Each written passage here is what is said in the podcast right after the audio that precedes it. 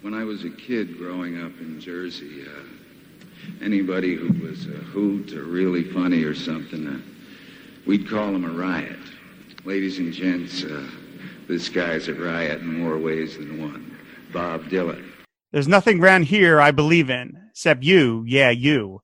There's nothing here to me that's sacred, except you, yeah, you. You're the one that reaches me. You're the one that I admire. Every time we meet together, my soul feels like it's on fire.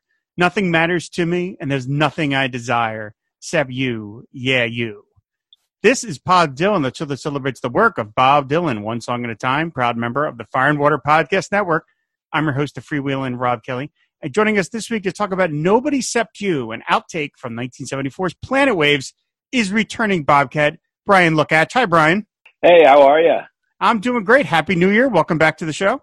Thanks for having me back. I feel like this is my Sally Field moment. Yeah, second time around, you must really like me, so I appreciate it.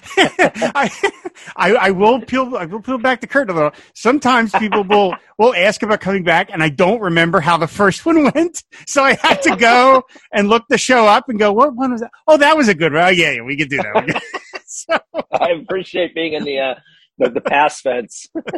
when you do two, when you're getting to close to 200 of these, you sometimes do forget. Did that one go well? I don't remember. I got to look that up. So, well, I'm sure uh, you're at the point where you probably forget which songs you've done in some cases. Oh, absolutely. Oh, yeah, yeah, yeah, I promised a song to somebody a couple of weeks ago, and they were like, I can't believe you haven't covered that. And I'm like, neither have I. And then like a day later, they're like, wait, you did. Here it is. I was like, oh, geez, I forgot about that. Especially the, back at the beginning. Yeah, no, it's, it's a fair, it's, we're, we're getting older too. So, you know, our memories aren't quite that they used to be. that does not help.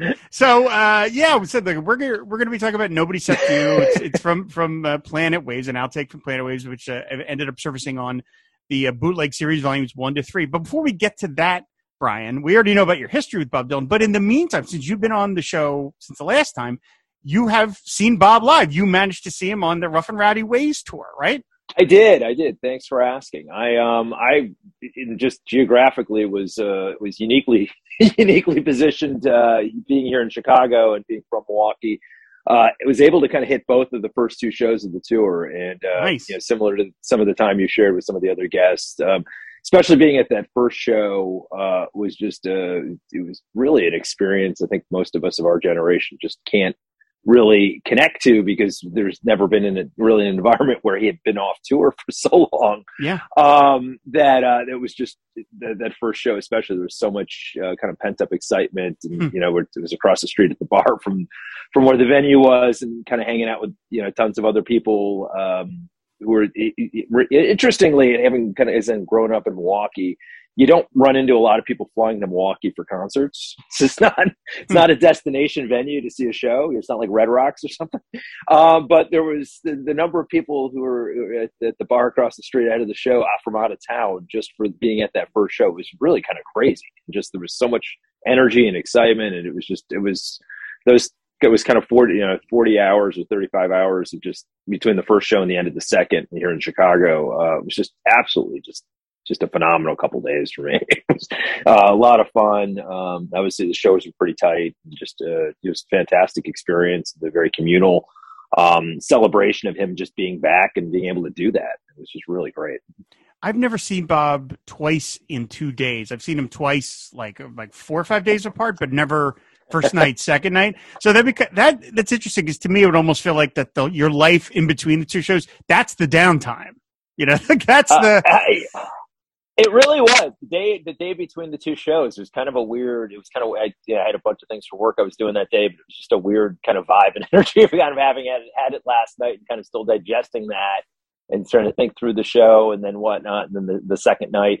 Um, incidentally, I, I, feel a little greedy now because uh, this was the first time I'd seen him back to back two days, but I'd actually seen him probably about 20 years ago. He played two shows, the early and late show vibe uh, during that supper club kind of uh, realm in the late 90s when he did those club shows. Mm-hmm. And he did two shows at the Park West, which is a tiny venue here in Chicago. And I saw both shows that night, which was uh, different but strange experience because you go see him, you leave the venue for an hour, and you come back in, and then you're getting like set two, which was mm-hmm. a different version of it. So uh, this was even just just again with him being offline for a couple of years, not you know with the new album out, not obviously deb- debuting a bunch of it. Uh, it was just really just a just just especially that first show, just just such a unique kind of vibe and energy to it.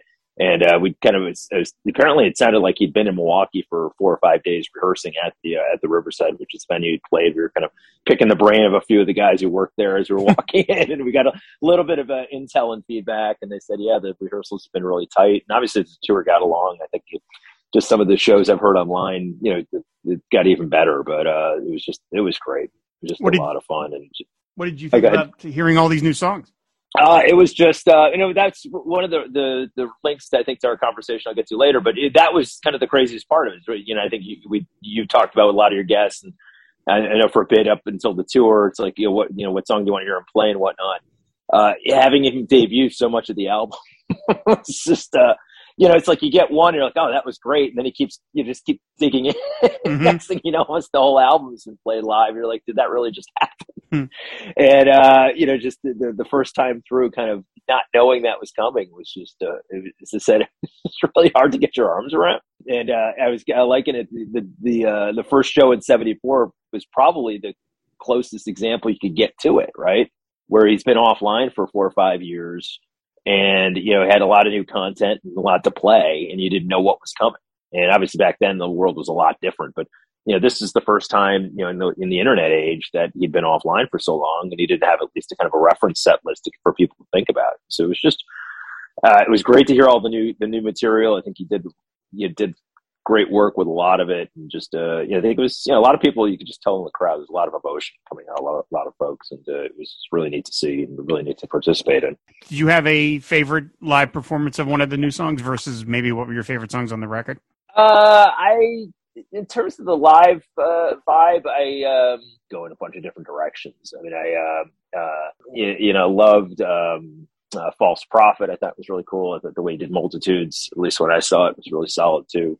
Um, you know, but I mean, everything, you know, the entire show, I think was just a, just a refresh. My only regret is I didn't, um, I didn't get to hear Every Grain of Sand, uh, which that, incidentally, I'd heard him sing in the same theater, uh, what, 89 or 90 when I saw him in that theater 30 years ago. You did play wow. it then, which at the time was to me earth shattering because it was, you know, back in 89 or 90, it was, it had been on Biograph, it was a bit of a semi deep cut. It was kind of one of my, uh, you know, kind of you know unusual favorites, and he showed up and then played it then, and it was pretty cool. So uh, I'll, it's no worries. because oh, he was still doing. Uh, he was still doing "Train to Cry" and "Lovesick," right? As the yeah, conclusion? yeah, yeah. So you got an extra song, but it was the yeah. I think it was the was it the next show or a couple shows, like the third or fourth show in. I think is when he when he switched that up, and then I think he held ground the whole way through, right? Yep. Yeah, pretty much. Yeah. Pretty much. Yeah, but um, so it was as it was just really magical couple days. It feels feels like a year ago, even though it was you know, a month or two ago. it's kind of nutty,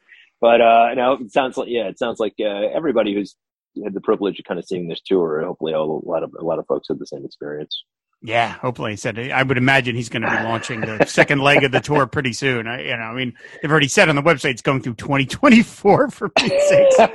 we'll have rocket cars by then, so it'll be a lot easier to get, uh, to, the, get to the gig, of course. Oh, absolutely, absolutely. It was just yeah, it's just fantastic, and I just thought the band sounded great. Everybody, it was just a lot of fun. Yeah, I really like the the new drummer and whatnot. Yeah, yeah, yeah, absolutely. Now, now you mentioned you know the sort of comparison of this tour versus the '74 tour because yeah, that was the last time he had sort of been out of the public eye for a couple of years. Now, the big difference was, of course, on that tour. He sang virtually nothing from Planet Waves. Uh, you know, he sprinkled in a few things, including this song, surprisingly enough, and we'll talk about that. But Planet Waves mm-hmm. did not get, you know, like the the the eight or nine song treatment.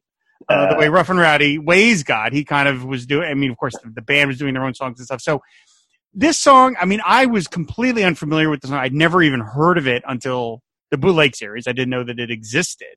Um, it was apparently one of the three songs that he had demoed, uh, like on a tiny tape recorder, and they had given to David Geffen or something because Planet Waves ended up being the the only record mm-hmm. that was not released by Columbia at the time. It got sort of Columbia re- took over the rights when they re-signed Dylan, but uh, he was doing like that one record per contract deal with with Geffen Records at the time. And apparently, Bob had recorded three songs in very uh, you know bare bones manner to just give people an idea of what was what was coming. And this was one of the songs. Forever Young was another one.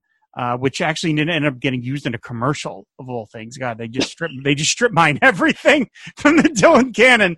Uh, but but this this this was so this was obviously one of the earliest songs he had composed for Planet Waves, and as far as I can tell from my reading, it was initially thought that it was going to close the record. It was going to be the final That's song. what I read as well. Yeah. Yeah. Uh, and then uh, he at the last minute he came up with Wedding Song, and then Wedding Song displaced Nobody Except You. And you know, strangely enough, Nobody Except You got bumped entirely. It wasn't like it got bumped up on the record; it just got completely replaced. Uh, why did you want to talk about this one? It, it got it got up to Me. We'll call it not quite as big a gem as that one, but uh, you know, it's similarly uh, treated. Um, and so uh, you know, this has been a song. This this album is one that you know I think that you know every Dylan guy has you know kind of that uh, unappreciated album that's kind of sits higher in their hierarchy maybe than than than is expected. For whatever reason, I think this Legal. one. Yeah, exactly. Yeah, I, I love Street Legal too. probably, you know, I think we'll probably all love all the all of them, but it, it, this is one that um, I think maybe it's just because it's got um, you know it's the only one he did fully with the band, Mhm. um, and I just love the. I mean, I you know the last waltz just them playing anything with anybody. It's just always the band sound, even if it's a Van Morrison song, it sounds like the band. And this album has such a band vibe to it, which is just you know that Americana blend of of everything, you know, and all those elements. I've just always loved this album. Um, and just the looseness of it. I almost kind of I was thinking about it over the last couple days. One of the elements, the sound on this, you know, it's been some folks is kind of frame it as criticism, but it, I actually view it as something I, I like about it. It's kind of a there's a very looseness to the production and the sound, Mhm. probably excessive looseness. Um, it's almost kind of of the uh, the um, uh, Exile on Main Street was kind of the blues version of that rock and roll looseness. This is almost like a folk Americana version of it, where it's just you know, just every every song sounds like it's about to fall apart in some ways. It's, it's not, yeah, there's not a lot of production to it, which I love it in that regard. And Never Say Goodbye is probably the most extreme example of that. But um, the uh, you know the the the album, the version of this that was released on the bootleg series, which was also the first time I heard this. Um, you know, I hadn't even heard about this song.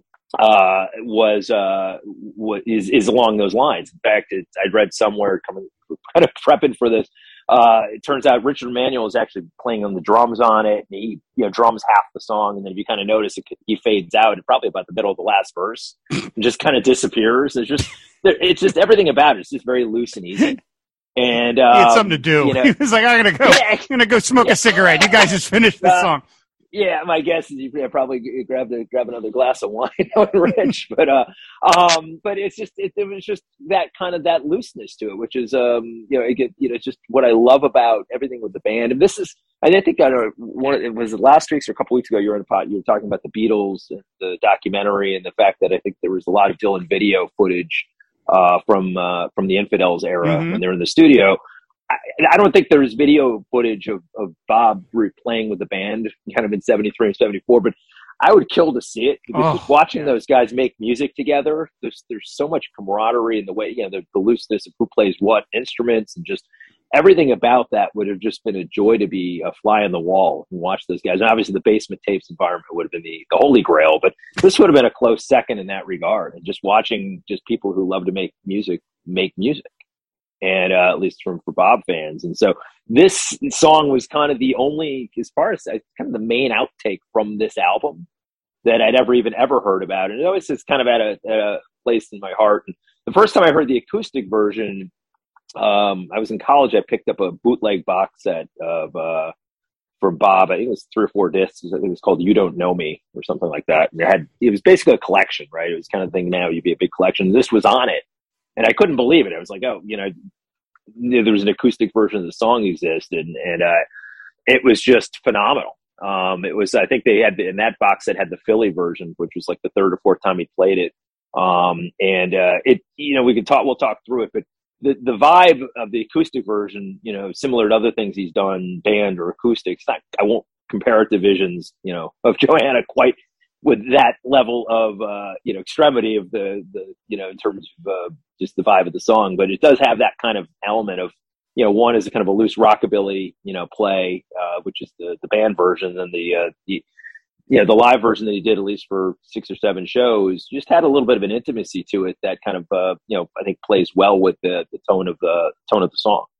Mm. Now, I have not heard that in, that uh, acoustic version. I've not heard that bootleg version.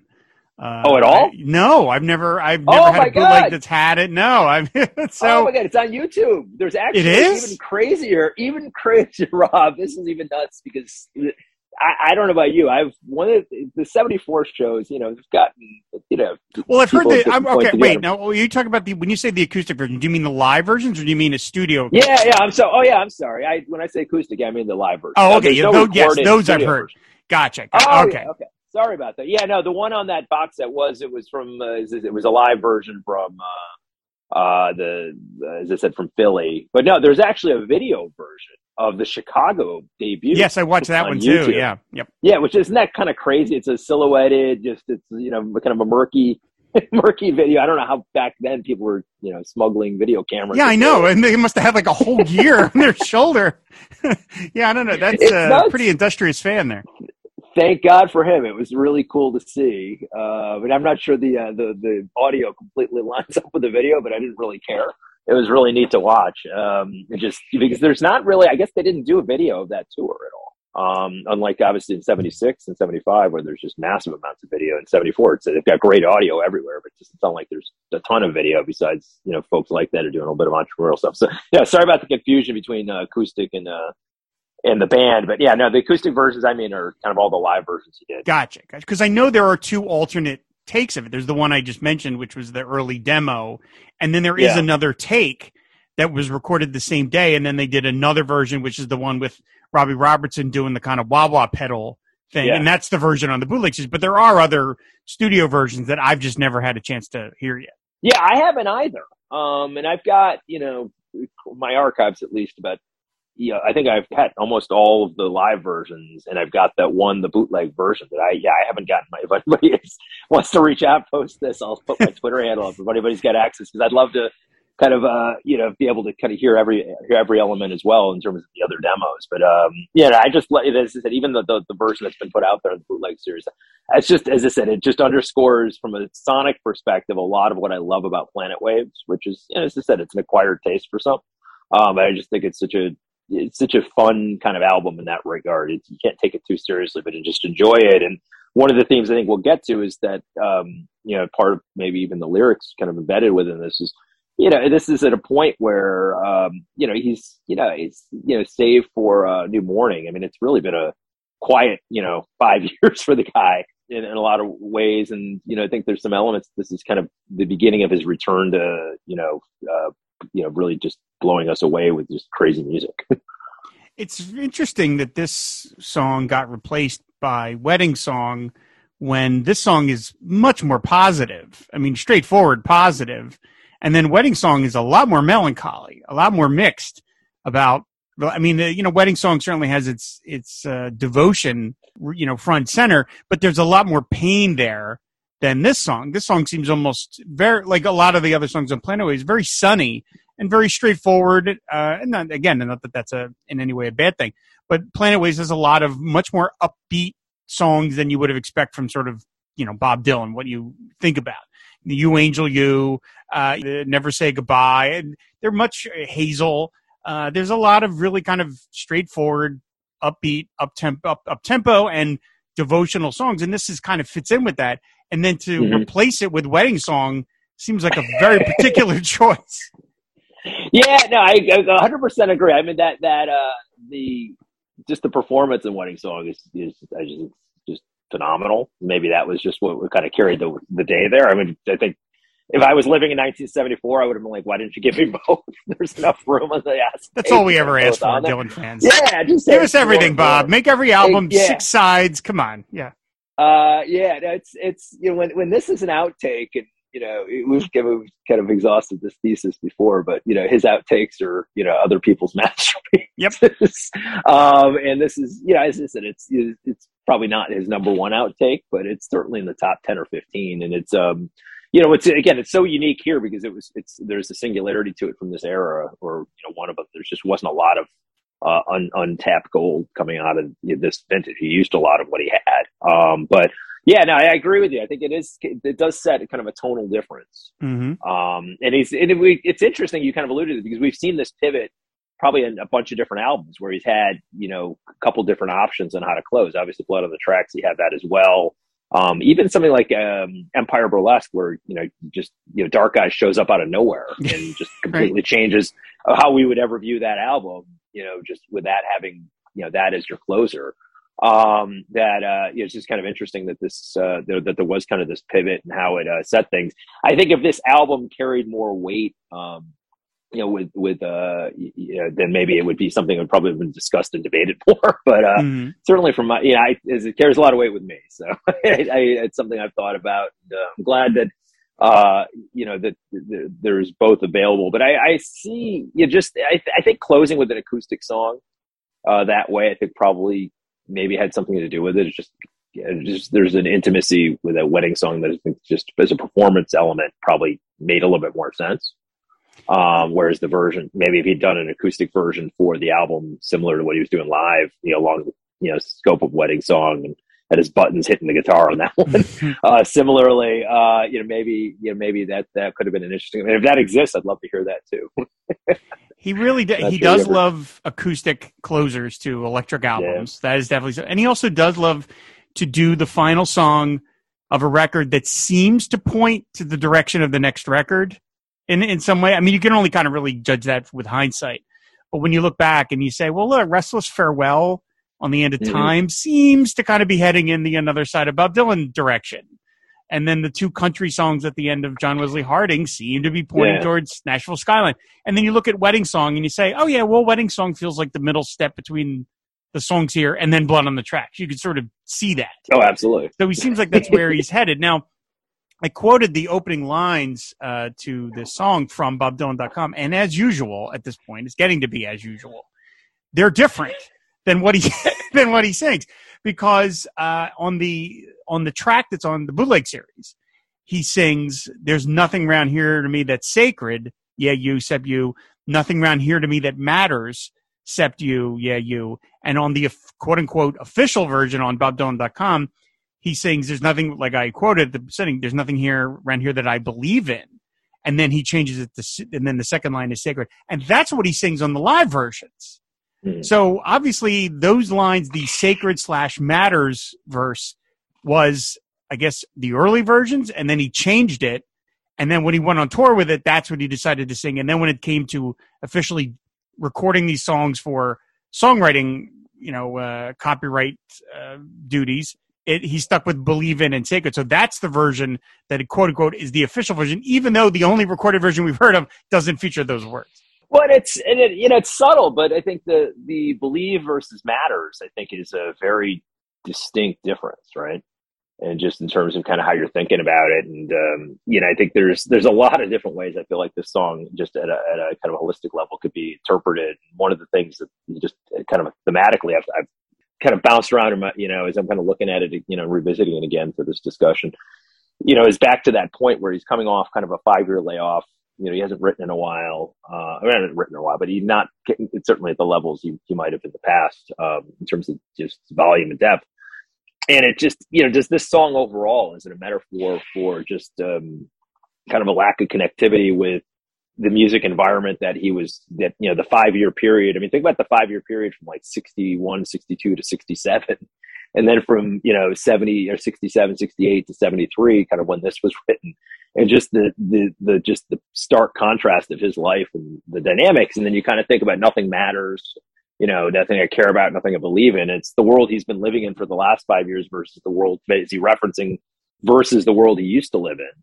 And then we can kind of get to that later on where he talks about you know the line with the you know I don't want to jump ahead too far, but he's talking about dancing in the cemetery. I mean, is that an environment that he used to live in and now he reflects on it? You know, those kind mm-hmm. of elements. at a high level, is this in a big picture? Is this kind of a you know a, kind of insight into how he's thinking about kind of his place in the music environment? Maybe a a preview of him kind of re-engaging and you're in is the except you is you you just assume it's his wife right but is it really? Maybe is, is hmm. it you really the muse of music? I don't, I don't, I don't know. I'm just, huh. you know, uh, waxing, but, uh, you know, who knows? Right? And so you kind of think about things in that regard. I don't, who knows? And that's the beauty of Bob is there's a lot of, uh, it's English, English interpretation to interpret, right? I've never, that's funny. I've never thought of it that, that he could be talking to the muse as opposed to a person. Uh, that's re- that's really interesting, Bryan. I've never that, Yeah. that has never occurred Yeah, to I mean, me. just it may be completely off base. But no, I mean that, that's again that's the beauty of it. it. It can't be off base. It's what if that's what it is to you, then that's what it is. That's the that's why. It's an idea, yeah. No, that's Yeah. exactly right. It's like what's inspiring him to write, you know. And Yeah. um, I think it was was it the sixty minutes interview with uh you know with Ed Bradley, like is it Ed Bradley? I don't yeah, Ed Bradley. like Yeah, and around time out of mind.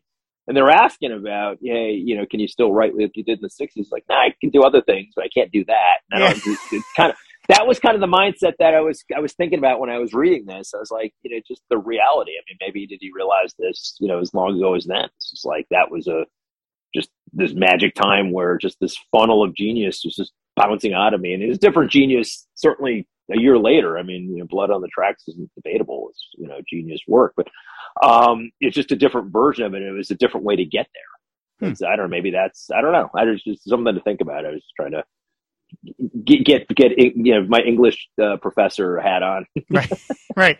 Well, the, the the the song goes on. He says, "Nothing, nothing around Yeah. here I care to try for, except you. Yeah, you got nothing here to live left to live or die for."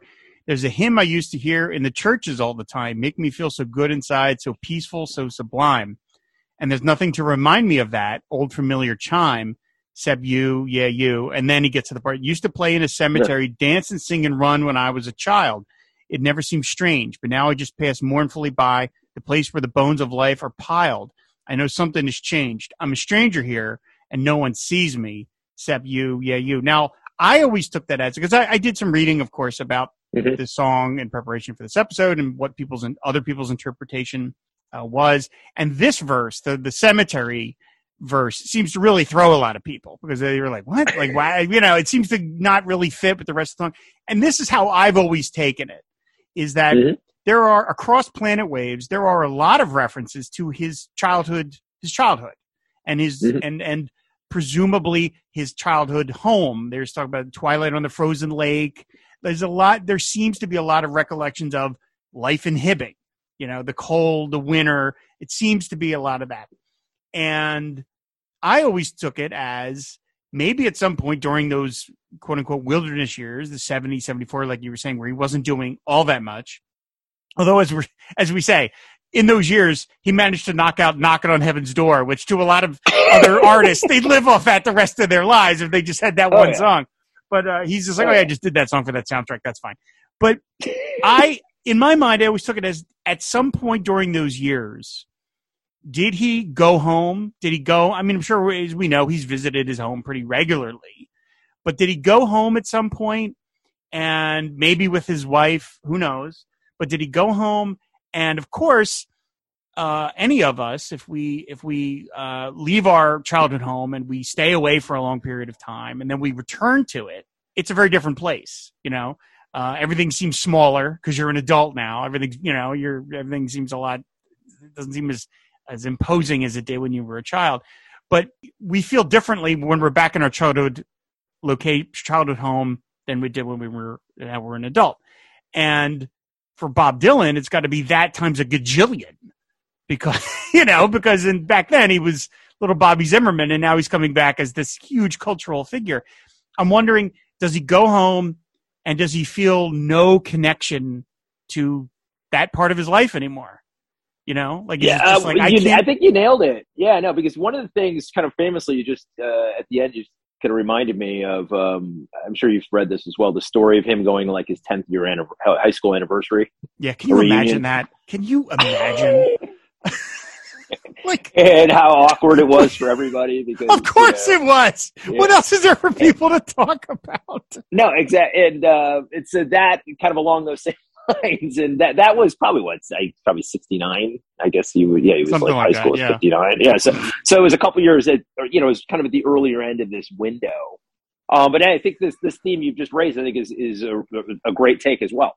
Um, and you know, I think we we all kind of know, you know, he kind of famously was back in Minnesota. I think his with his brother at a farm or something that he was kind of you know spending time when he rewrote a lot of Blood on the Tracks, re-recorded a lot of it. So Mhm. it's probably safe to say that wasn't the first time he'd been back up there in that early 70s window when he was kind of you know quietly raising his kids and just you know doing that um so to your point i mean it probably you know this is you know with equally kind of a valid you know uh, view on you know maybe that was what the perspective is um you know as an alternative of kind of hey you know that that world i kind of grew up in that you know sometimes you romanticize it just i, I just can't relate to it mm-hmm. and it's just it's a it's like a different part of my life that um you know it, it it's it's it's part of the, the fabric of who i am but it's not um not something i can kind of fully connect with anymore um but i one one point around the uh, the cemetery uh, couplet uh, just when he does that one live, it just has such an urgency and uh, vision. As I said, it kind of it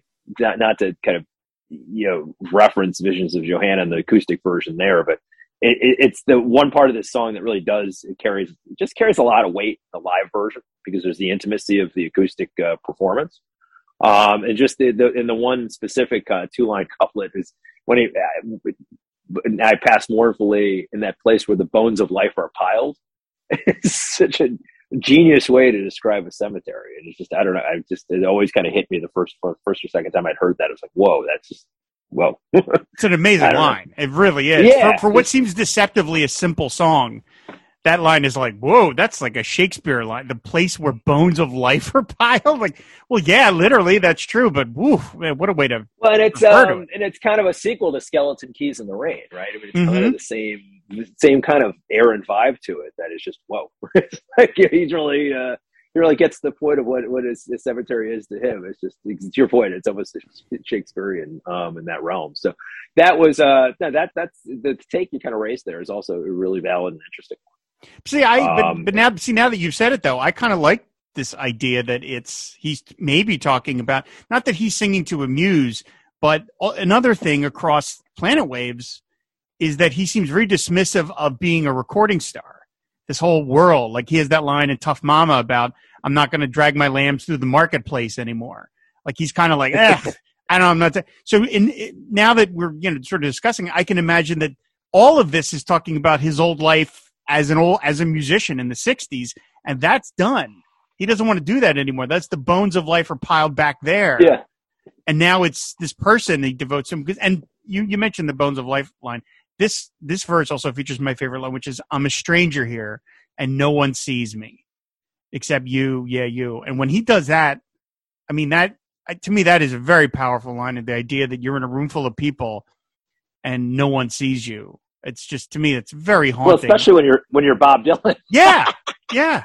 It's just like it's one thing if you or me. It's like okay, nobody nobody knows who you are, but I mean, thinking of yourself as Bob Dylan in a room where you're a stranger is just it's uh it's crazy. And when you're singing it in uh, concert but, too, you know. well, and it's the other thing that's the, the ambiguity of this album. I think you just kind of nailed one thing. I think is just again that makes Bob fun is um, you look at this album at surface level, especially the back half of it with songs like, you know, uh, uh, especially like You Angel You, Never Say Goodbye, and even Wedding Song, obviously the tonality of Wedding Song, but they're all like at surface level just jump out almost, you know, kind of, you know, the easy kind of view is, oh, they're all songs about, you know, relationship and affection and whatnot. And then you look at this one and, you know, it feels along those same lines, but when you dig into a lot of them, there's, there's a lot more you know to chew on versus kind of what he's singing at to your point in terms of the the, the, the tone and uh, direction of what he's trying to say than just the obvious kind of love songs and it's what really makes this it makes as i said a, a, a, lot more to this album than, than folks initially kind of would chew on yeah yeah i said it's and again what a powerful thing to have someone say to you that like uh, and in some ways maybe even a little scary that they're like i don't have anything that i care about except you well that's i don't know is that the healthiest take to have in the world. You know, you want to have, uh, you hope the people in your life have other things. You don't want it to be, you can't be everything to everybody. Uh, you know, that's, that's putting a lot of pressure on someone. It's like the old line about, you know, Woody Allen, I like to put women under a pedestal kind of thing. You know, it's almost, you can almost see that maybe imagine someone who's lived a life like, like his and then you meet him and he's like, oh no, I put, I'm not putting everything onto you. Like, whoa, whoa. Yeah like that can't i don't know that may not be the healthiest attitude to take anymore and then you know in the ne- the final verse nothing matters much or seems to please me except you yeah you. Nothing hypnotizes me or holds me in a spell. Everything runs by me just like water from a well. Everybody wants my attention. Everybody's got something to sell. Except you yeah you. And i love the way he sings that. It's a, almost kind of uh kind of disgustedly where he just sings every once in a while everybody got something to sell. And of course if you're bob dylan yeah. You know, you every people are constantly trying to get something out of you because of who you are, and so there's a there's a mm-hmm. wonderful loneliness to this, despite the fact he's talking so devotionally about somebody. There's a loneliness to it, which is again a little uh, haunting, and it's it. Despite what I said earlier, that it sounds like it's more of a piece with you, Angel, you, and Never Say Goodbye and Hazel, which are much more straightforward. This has this does have a little more melancholy than I'm kind of initially giving it credit for. Uh, yeah, and I think that last verse really hits thematically in some of the things you're talking about in terms of the album overall, um, in terms of uh, that uh, that kind of side broader theme that that you alluded to. That um, you know, just what's what's Bob's view, kind of of uh, embracing you know the recording environment. Maybe kind of back to what you opened up, uh, you know, the the discussion with is the fact that this is this was kind of the album that was the dalliance with, with David Geffen and, you know, his kind of discuss, frustration with CBS and whatnot. And, uh, you know, some of those themes, you know, broadly, you know, are kind of, kind of show up a little bit here, not quite as, uh, not quite as deep as maybe Paul Simon in the boxer when he was hmm. taking his his anger out on the record companies pretty directly, as calling them whores on Seventh Avenue. But uh, you know, it's maybe more of a little bit of a subtle version of his frustration with just the the you know that recording environment in general. And obviously, again, he was you know five years earlier he was you know a genius and you know he could do no wrong. And I think he's realized he's still that, but from a commercial perspective uh, he's you're not quite getting that level of support. So maybe a little bit of that theme showing shows up on the album. It's it's in retrospect, it's kind of amazing that this album doesn't have uh like we just re- referred to the boxer like more vituperative kind of stuff related to his record label considering that just yeah. before this they had put out an album of his outtakes as revenge for signing with a different label like can you imagine somebody doing that it would never happen never in a million years would a, would a record company do that kind of thing. Uh, I, you know, because I think they have to treat their artists a little, a little nicer than that. But I mean, imagine that. Imagine Bob deciding, okay, I want to sign with a different label. That happens all the time. And this record, this record label's like, oh yeah, we'll show you. We'll take a bunch of crap that you didn't want anybody to hear, and we'll put it on a record with just your name on it.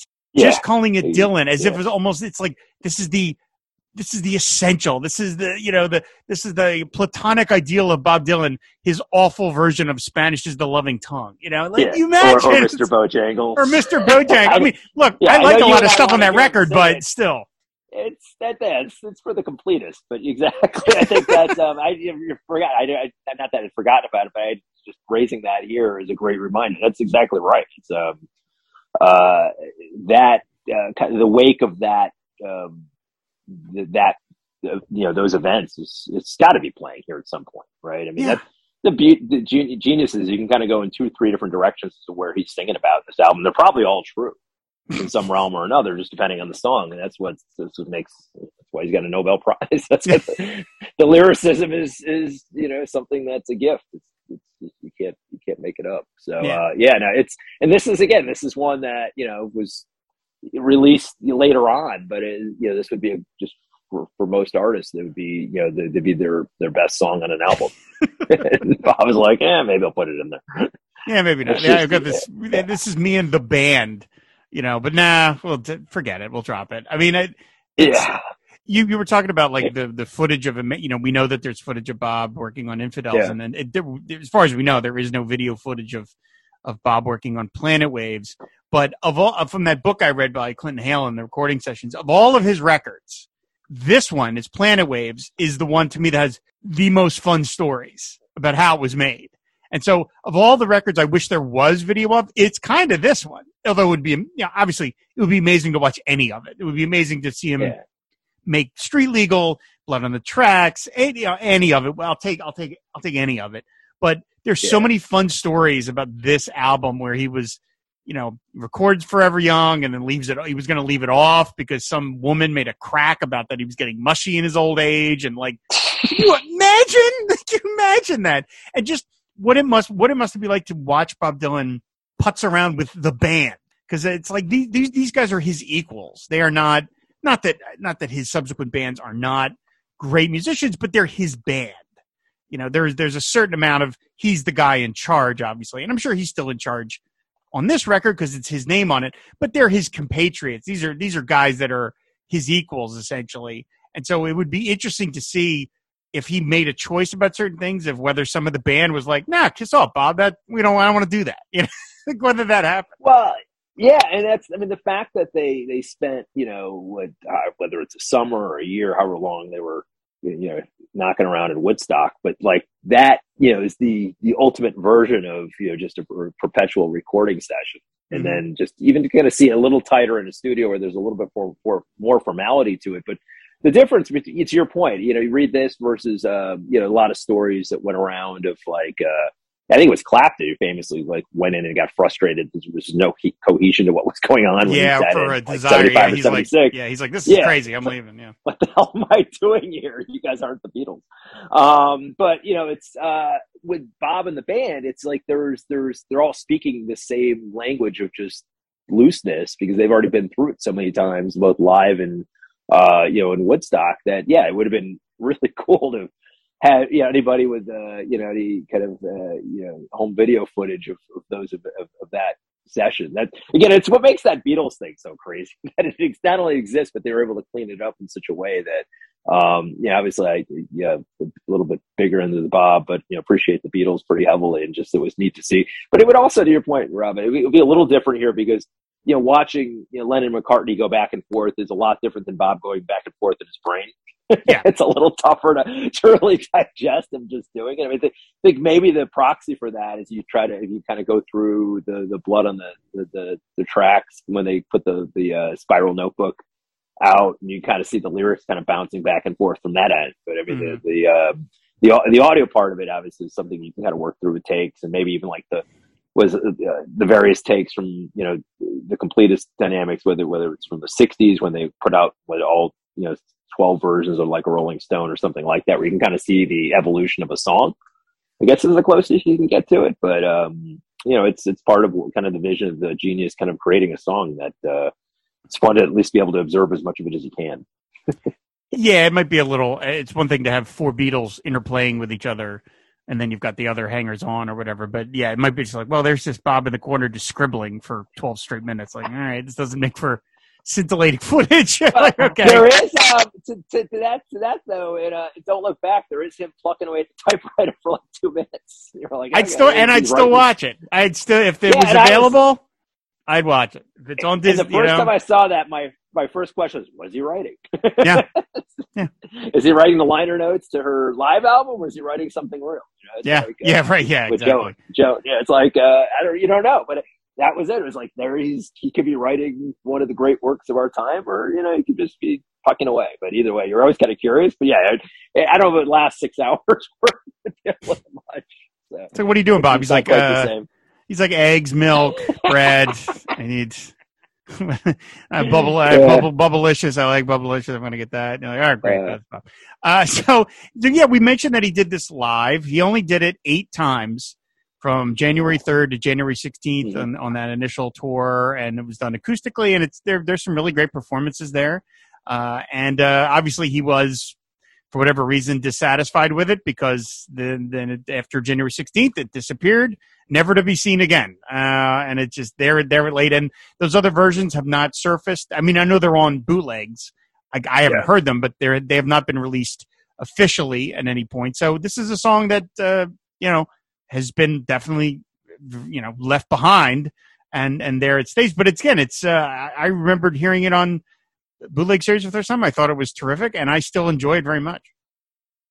Yeah, no, it's a great tune. Uh, those listening, I'm sure you probably already have it at nauseum to check out the live versions. Um, they're all over the internet, you know, pretty much everywhere, including the video version from that Chicago debut, where he, incidentally, you know, similar to what he did with uh, the Milwaukee show here, he debuted six new, I think I counted six new songs from that 74 first Chicago show, um, and including this one and uh, it was really uh, it's neat to see see and hear there. Um, it's just a very different um, carries a kind of a different weight than the than the band version. They're both uh, they both carry a lot of a lot of strength in their own realms, but uh, both worth definitely worth checking out. Um, kind of an unappreciated uh, one. You know, I would call it one of his top 10 songs of all time but it's certainly it's one i, I probably overappreciate put it that way well i mean is there can you do that really we overappreciate it if you love it you love it i mean what's wrong with that yeah you know, exactly. I so, well, Bryan, thank you so much for coming back and talking about this song. I really appreciate it. Uh, before we wrap up here, I have to ask. We've changed the question. The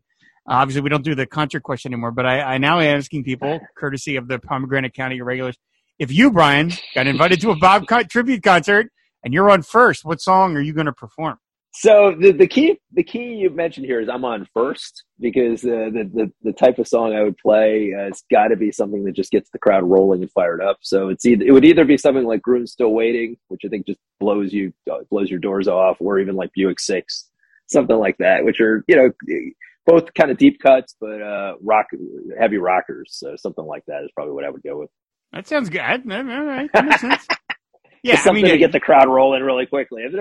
Um, yeah, Buick Six is. I think you did that one a while ago, but um, uh, I that's I don't know. It's just always one that I just I just love that song. Just just boom. Uh, yeah, something with heavy blues. So yeah, something like that. yeah, good choice. Good choice. So, oh, again, Bryan, thank you so, so much for coming back. I, I appreciate it. It's always fun talking to you. Why don't you tell people where they can find you out on the internet? Yeah, so my Twitter, my, my Bob Twitter is bird that flew one uh, the number one at the end on Twitter. So feel free to find me. If anybody has uh, those alternate studio copies of this song, I'd love love you to reach out to me and uh, direct me where I can find them. Um, we'll, I'll be digging around as best I can.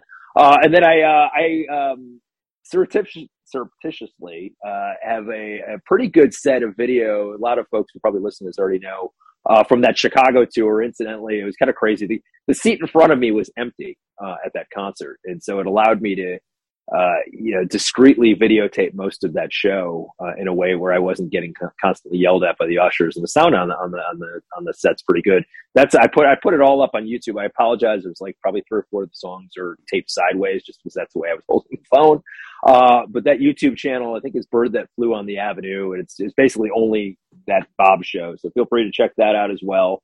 Um, it's as I said, it's for it was it, when it was early on in the tour, and it was kind of the only thing out there. It was it got a lot of hits, but uh, slowed down as other things come up later that have been better. But a pretty decent video from uh, the second show of the tour. We're checking out for those who haven't seen it yet. All right, very cool. Well, again, Bryan, awesome. thanks thanks so much for coming back. Rob, thanks for having me. Back if you want to find back episodes of the show, go to our website, fireandwaterpodcast.com. You can subscribe to Pod Dylan in any podcatcher of your choice. And if you want to support the Fire and Water Podcast Network, of which Pod Dylan is a part, please go to patreon.com slash FW podcast. And there you can unlock various rewards, one of which is to be name checked on a show of your choice. So big thanks to Robert Ward, Steve Cronin, Max Hutzel, Sebastian Krug, George Doherty, Joaquin Meckel, and Paul Rother for their support of Pod Dylan. I very much appreciate it. So that's going to do it. Thanks everybody for listening, and we will see you later. Bye. It is a house unlike any other. This is the house where Bob Dylan grew up, and it's for sale. Why is it a big deal? Bob Dylan's a legend. He's been a legend all these years. And it is a big deal. Real estate agent Kurt Curtis has been flooded with inquiries ever since he ran an ad in Rolling Stone magazine. Still see the bedroom where little Bobby Zimmerman grew up, or sit on the bed where once slept the boy who became a music superstar. Or you can step out onto the terrace where Dylan used to play for hours on end, developing his unique sound, much to the dismay of his peace loving neighbors. Bob lived here until 1959, when, like a rolling stone, he and his mother moved to Minneapolis, leaving behind memories and a potential museum